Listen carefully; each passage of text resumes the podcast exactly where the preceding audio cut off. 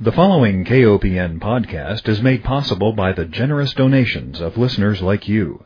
Please consider a donation to listener supported community radio, KOPN. You can donate securely on our website at kopn.org. Hi, welcome to Food Sleuth Radio, where we help you think beyond your plate. I'm Melinda Hemmelgarn, a registered dietitian and investigative nutritionist on a mission to connect the dots between food, health, and agriculture and find food truth. And today I'm honored to welcome my guest, Mr. Paul Wotzka. He is a former state hydrologist for the Minnesota Department of Agriculture. He is now an independent consultant and an organic farmer. And his specialty, or what he has done most research on, and that we're going to be talking about today, is atrazine, which is a very popular herbicide that is persistent in our environment. And Mr. Wotzka is both a scientist and an investigator of this particular compound. So welcome, Mr. Wotzka. It's a pleasure to have you. Pleasure to be here.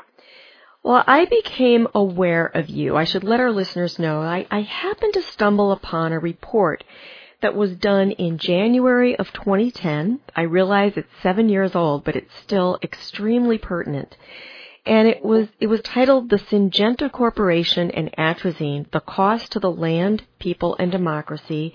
And in that, in Chapter Three, and I'll provide a link to this report for our listeners there's a story about your work. You were titled The Whitewater Whistleblower, the story of how hydrologist Paul Wotzka's research into atrazine led to his being fired. But I think that there is a great story here in that you as a scientist became an advocate for what you were finding because you wanted to protect the environment and public health. So we're going to focus on that. But first, why don't you let our listeners know what is a hydrologist? Yeah, so a hydrologist is someone who studies water, specifically the water cycle. So for my part, I was studying rivers and streams, but hydrologists can study oceans, they can study lakes, and they can study the atmosphere because there's a lot of water in our atmosphere. So those are all components of the hydrologic cycle. And we think of water as in constant motion on this planet. And it, it is not only necessary for all life, but it has a number of other functions. In particular, it uh, moves heat around the planet. Hmm. And it cools off very hot places, and it can keep some very cold places very cold, and it changes state. You know, it goes between a liquid and a solid and a gas, you know, um, water vapor. And in those processes, we get such things as thunderstorms. We can get incredible variability in our weather. This week in Minnesota, we're speaking on in the second full week in March, and we just had our earliest on record tornadoes this week. Mm. And the week started off with 16 inches of snow on the ground here in southeast Minnesota, and Right now we have none. And a hydrologist would study where does all that water go. Do you remember when you first became interested in this topic and what led you to become a hydrologist professionally? Yes, I have a degree in civil engineering, and you don't oftentimes think of civil engineers as hydrologists or, or studying water, but in civil engineering school, there was four different disciplines. You could study water resources, you could study transportation, you could study surveying, or you could study reinforced concrete. and so when I was, you know, picking between those topical areas, the one that excited me the most were classes in uh, fluid uh, mechanics and fluid dynamics, I was really intrigued by University of Minnesota has a, a wonderful water lab there, St. Anthony Falls Water Lab. It's located on the Mississippi River. It is the largest drop in the Mississippi River of over 50 feet. It's right in downtown Minneapolis, and uh, it was just a very intriguing place to work and study. And uh, I had just some really wonderful, wonderful professors there that mm-hmm. uh, taught me the basics of everything from, like I say, fluid mechanics to thermodynamics to how do you measure water flowing in a stream. Mm-hmm. And uh, it was it was a wonderful foundation for the water quality work that I ended up doing in Minnesota for agencies like the Metropolitan Council. That's where I started out looking at stormwater and stormwater quality, and then I worked for the Hennepin Conservation District, which is uh, Hennepin is the county in which Minneapolis is located, and we studied uh, pesticides and PAHs, uh, polynuclear aromatic hydrocarbons in stormwater.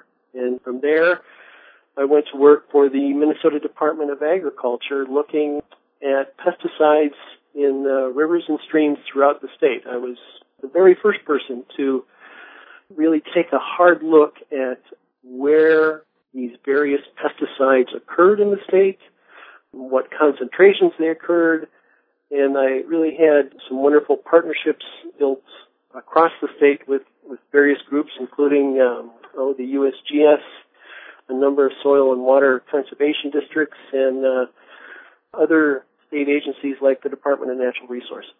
Mm-hmm. Well, as a dietitian, our professions collide or intersect, I should say, in that I remember the day I learned that water was our most critical nutrient. And I don't think that we often think of water as a nutrient per se, but it is the most essential and critical nutrient. And I tend to think that maybe we take it for granted a bit. You know, we turn on our taps, we assume that the water coming out is going to be clean, and I wish in our dietetics education we learned more about the kinds of things that you understand, such as the water cycle, for example. And just for our listeners, could you explain what the water cycle is exactly? Yeah, so the water cycle is the various components of where you find water on the planet. So you'll find water in, first of all, the oceans and, and lakes water evaporates and moves off of the oceans and large lakes, comes down as precipitation on the landscape, moves into rivers and streams, and that is another component of the hydrologic cycle, rivers and streams. And it can also leach through the soil into aquifers, and mm. that's that's another component of the hydrologic cycle. So we have groundwater, surface water, and atmospheric water that we all study looking at the hydrologic cycle. It's very interesting because I'll tell you a little story. I was at my farmer's market a couple of years ago and I was talking to one of the farmers about what he used on his land and he was growing Milo for chicken feed. And I asked him what he sprayed on his Milo and he said he used atrazine and I expressed a little concern about the toxicity of that particular herbicide and that it would get into our watershed. And his interpretation of what I was saying was, well, it's not a problem for me because I don't live on a watershed. And it's one of the reasons why I wanted to have you here is because I think we need a lot more education about watersheds and water cycles and how when I read an article saying that we have glyphosate, which is Monsanto's Roundup's major ingredient in our rainwater in the Mississippi River watershed, or when we find atrazine in our rainwater, I think it's important for us to know how it got there. Mm-hmm. Yeah, so you're in Missouri and I'm in Minnesota and we live in the same watershed. Right. So the Mississippi River encompasses one very major watershed of North America you can think of a watershed as just a drainage area that has a common outlet. So I live in the Whitewater watershed. It's a small watershed in southeastern Minnesota, but I have a lot in common with everyone that lives, works, and plays in this watershed from the standpoint that I drink the water. I pump that water that's in the aquifer underneath that watershed into my kitchen sink every day. My dog and I, we like to um, go out and run around in the, in the streams, and I, I fish and swim in those streams. And so that water is a reflection of all the land uses in that watershed.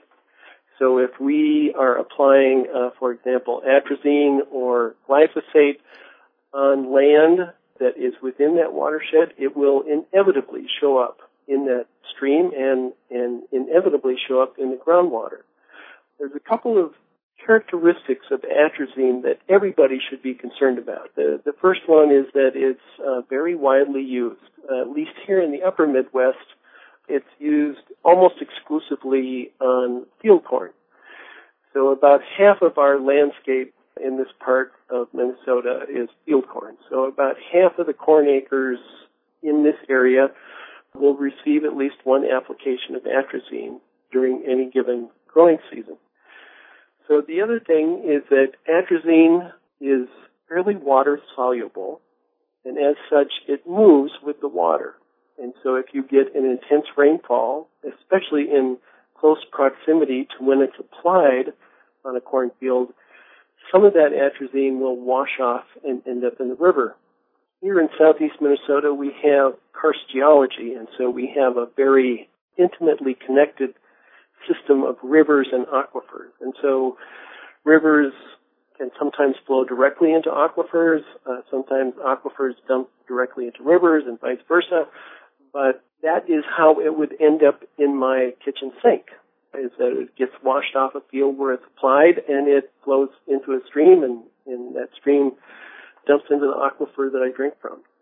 One of the other characteristics that people should be concerned about is that atrazine tends to be long-lived. That is, its half-life, once it moves out of the soil profile, can be very long. For example, in aquifers, its half-life can be upwards of 20 years. Oh, so atrazine that may end up in an aquifer can be there for many decades after it enters that aquifer. Wow. I'm assuming that we would maybe find it in the flesh of fish. Now, that's one thing that atrazine does not do. It does not bioaccumulate Okay. uh, in fish tissue, you know, like some of the Like uh, DDT. DDT. Yeah. Yeah. So it does not have that characteristic. So it's it's also important to note that you know atrazine is a herbicide, and, Okay. and that's one of its singular uses. You know, it, it's used to kill weeds. That's, Mhm. that's what farmers do. They they kill weeds with it, and it kills a lot of the weeds very effectively, and it is also very cheap. And so that's another reason why farmers use it. Uh, Yeah. It's a cheap and effective way to kill weeds. Now you mentioned that atrazine will get into surface and groundwater. Perhaps we should just give a quick explanation of the difference between surface and groundwater and the water that comes via our tap. Most of us, well, we're, we're either going to get water in, in a rural area, probably on a well system, and then if you're living in a municipality, it's going to likely go through a treatment center. And I'm wondering if you can trace atrazine for me from surface to ground to the treatment center, and will treatment centers effectively remove it? Yeah, that's a good question. So when it comes to municipalities, municipalities are usually pretty good about testing for atrazine. Municipalities can get their water from either surface or groundwater. And the distinction between the two is, on the face of it, is, is fairly simple. You know, surface water are rivers and streams and groundwater are aquifers. But like I indicated, there are parts of the country that have very intimately connected surface and groundwater. So making that distinction is really somewhat academic. Mm-hmm. But when it comes to municipalities, municipalities that get their water, in particular from surface water, go through some very extensive treatment. So they're uh, not only testing, but they're treating that water for what you would suspect as, you know, things like various pathogens, various bacteria, viruses, that kind of thing. They're also filtering it. Uh, sand filtration is a common way to clean up a lot of just cloudiness and, and fine particles in surface water. And then they'll, they have standards that they have to meet, primary and secondary drinking water standards. So they have a very extensive treatment plant really to clean up that water. In groundwater systems, and this is, this is really fascinating because One of the large towns that is near me is Rochester, Minnesota. It's home of the Mayo Clinic. Right. And Rochester, 110,000 people. They have, uh, we have 30 odd wells all around that particular town, but they don't treat their water at all. They have the wonderful gift of what we call the Jordan Aquifer. So it's a very pristine aquifer that they just pump that water right out of the ground. They add a little bit of chlorine, they add a little bit of fluoride because they're required to do those two things. They add a little scale, something to keep keep the water from from leaching metals out of pipes, and then they pump it into people's houses. I mean, it is it is just that great of a product, okay? And one of the things that they're concerned about is what happens when they run out of that pristine aquifer. And they're taking some very extensive precautions to try to make sure that it stays that way, but it's going to be very, very tough. Mm-hmm. When it comes to private landowners, so every well owner is their own water authority. That is, they're responsible for testing, they're responsible for treating, they're responsible for the distribution system and maintaining pressure and all those things. And most well owners have no idea that they should be testing until something goes wrong. Somebody gets sick or their water turns really cloudy Mm-hmm. And then they start wondering, well, how safe is this water to drink? And so it's it's a real good practice to get your well water tested if you're a, a private well owner at least once a year, in particular for bacteria and nitrates. And if you have some problems, you know, you should test more often with those particular water quality constituents. Let me take one break and just remind our listeners that if you're just joining us, you are tuned into Food Sleuth Radio, where we are joined by the former state hydrologist for the Minnesota Department of Agriculture, Mr. Paul Wotzka. He is now an independent consultant as well as an organic farmer, and he is located in the southern part of the state of Minnesota. Did you want to say anything else about the differences between the well and the tap water in municipalities? Yeah, I just want to make sure that everybody would understand that some municipalities do get their drinking water from aquifers, and some of them get it from rivers and streams. In particular, large municipalities here in Minnesota, uh, cities like St. Paul and Minneapolis and St. Cloud, get their water exclusively uh, the Mississippi River. Mm. And so that's again one reason that you don't want to see atrazine in in uh, the Mississippi River is that there are a lot of towns. I'm not aware of quite how it um, sizes up in Missouri, but you know my guess is that large towns like St. Louis probably get their drinking water also from the Mississippi River. Now you mentioned that folks who have well water should have it tested. Where would they go to have it tested? Yes, so most states have certified labs, and they can be private or public labs, but it's important that they're certified. And so sometimes it's a county public health lab. They should be able to call their health department, municipality, or health department, right, to find out where they could have their water tested. And, and I would point out that the, the bacteria and, and nitrate tests are fairly inexpensive again, it's just a really good idea that if you have concerns about your water, that you at least get it tested once a year for those two uh, parameters. You know, I think it's interesting too with the testing. I was just reading a report on how much is safe. So the particular farmer that I mentioned earlier who didn't think that atrazine was a problem didn't think it was a problem because the representative from the Environmental Protection Agency told him it wasn't a problem. And in the Land Stewardship Project report, there is a paragraph here that says that the U.S. Environmental Protection Agency drinking water standard for atrazine is three parts per billion, but research conducted by Professor Tyrone Hayes at the University of California shows that exposing frogs to as little as 0.1 part per billion of atrazine causes severe health problems, including inducing a kind of chemical castration. So what we're told by the testing agency that is safe may not be safe, and then here we are as consumers of this, the most critical nutrient on earth, being faced with contaminated water. Mm-hmm. Yeah, that's right. And, you know, Tyrone has really studied it extensively at those lower concentration numbers. And it's common to see various other creatures on this planet that are dramatically affected by low levels of these man-made chemicals that we are indicating, you know, we can, as mammals, we can drink more of it. And I think it's really important that, you know, we don't discount the fact that we're just, just one, one entity here on the planet. You know, I mean, we're, we have no right to take out all the frogs in, in the world. You know, Right. that we really have to be good stewards of our only home here. Right. I agree with you. It's not just about us. It's about all of the creatures that we share this beautiful planet with. I'm glad you mentioned that. Well, I will also share, you mentioned the USGS.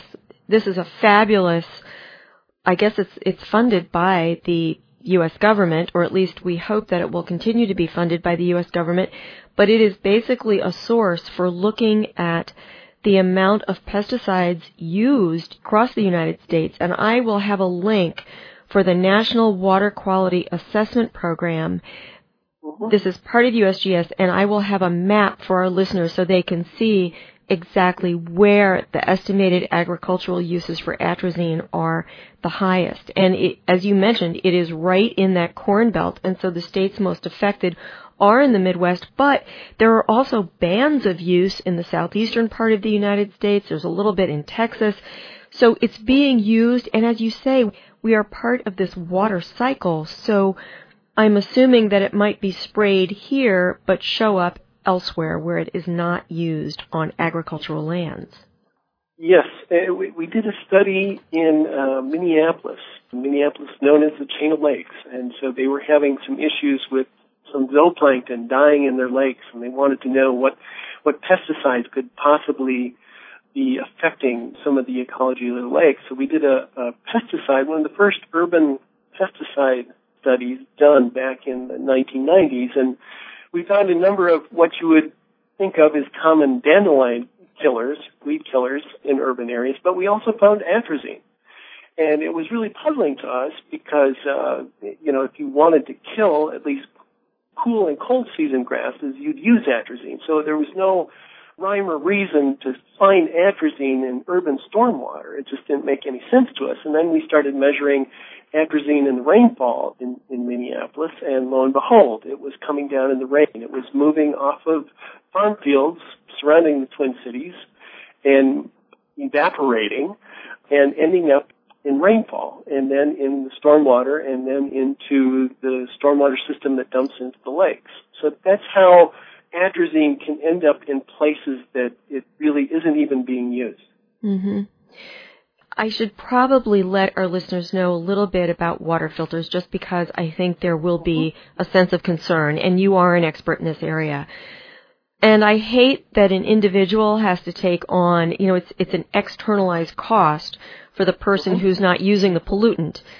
And not everyone can afford a water filter. It really should be done, in my opinion, at a state and national level to control the use of pollutants that are allowed. But for those of our listeners who are concerned about filtering their water, what is the best way to get atrazine and other farm chemicals out? Yeah, so the probably the most cost-effective way would be some type of carbon filtration system. They make different filter pitchers, you know, where you can put your tap water in the top, and there's a carbon filtration system that seeps through that, you know, in the middle of the night when you've got the pitcher in the uh, uh, refrigerator, and then the, what comes out of the filter is a water that has been cleansed of, of any pesticides the important thing to remember about, and this goes to any filtration device, is that they get used up. You know? Yeah. They, they, they get clogged and, and they no longer work. And so if you've got either knowledge that there, you have pesticides and or nitrates in your water, you might want to go to a reverse osmosis system. There's a lot of good commercially available reverse osmosis RO systems on the market. you want to always know, make sure that you're filtering the water that you're drinking, ingesting, because that that can potentially cause you the greatest harm. Mm-hmm.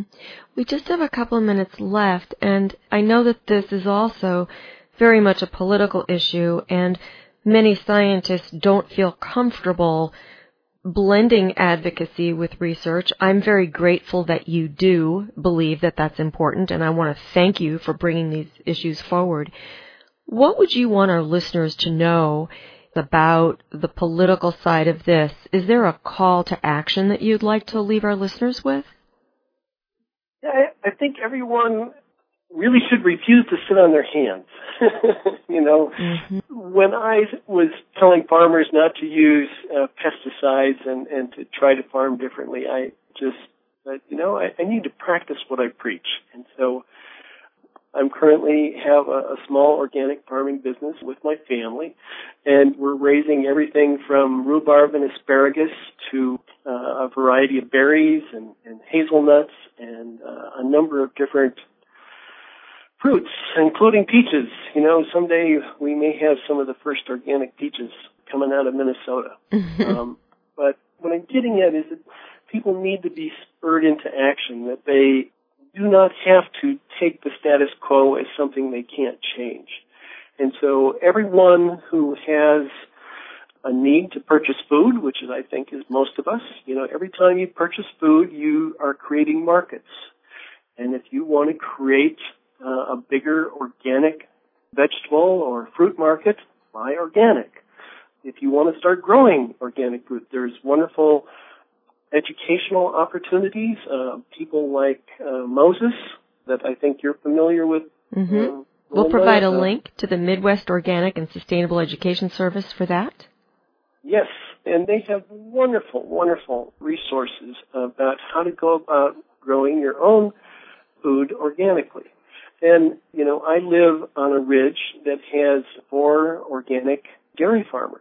And right now they can't produce enough milk to keep up with the demand. They work for a cooperative called Organic Valley, and Organic Valley has been just wonderful about getting their products into hopefully nearly everyone's supermarket. So organic fruit and, and vegetables and dairy products should be available to just about everybody and, and getting to know your, you know, the person that grows your food is also, can be a wonderful endeavor. It's what I would encourage people to do. All right. Well, we'll have to leave it at that. Our time is up, unfortunately, but I want to thank you so much for being my guest. I want to thank our listeners for joining us and remind everyone that Food Sleuth Radio is produced by Dan Hemmelgarn at KOPN Studios in beautiful downtown Columbia, Missouri. Again, we have been speaking with Mr. Paul Wotzka. He is a former state hydrologist for the Minnesota Department of Agriculture, now an independent consultant and an organic farmer. Thank you so much for your work and for being my guest. You're very welcome, Melinda, and, and thank you for doing programs like this.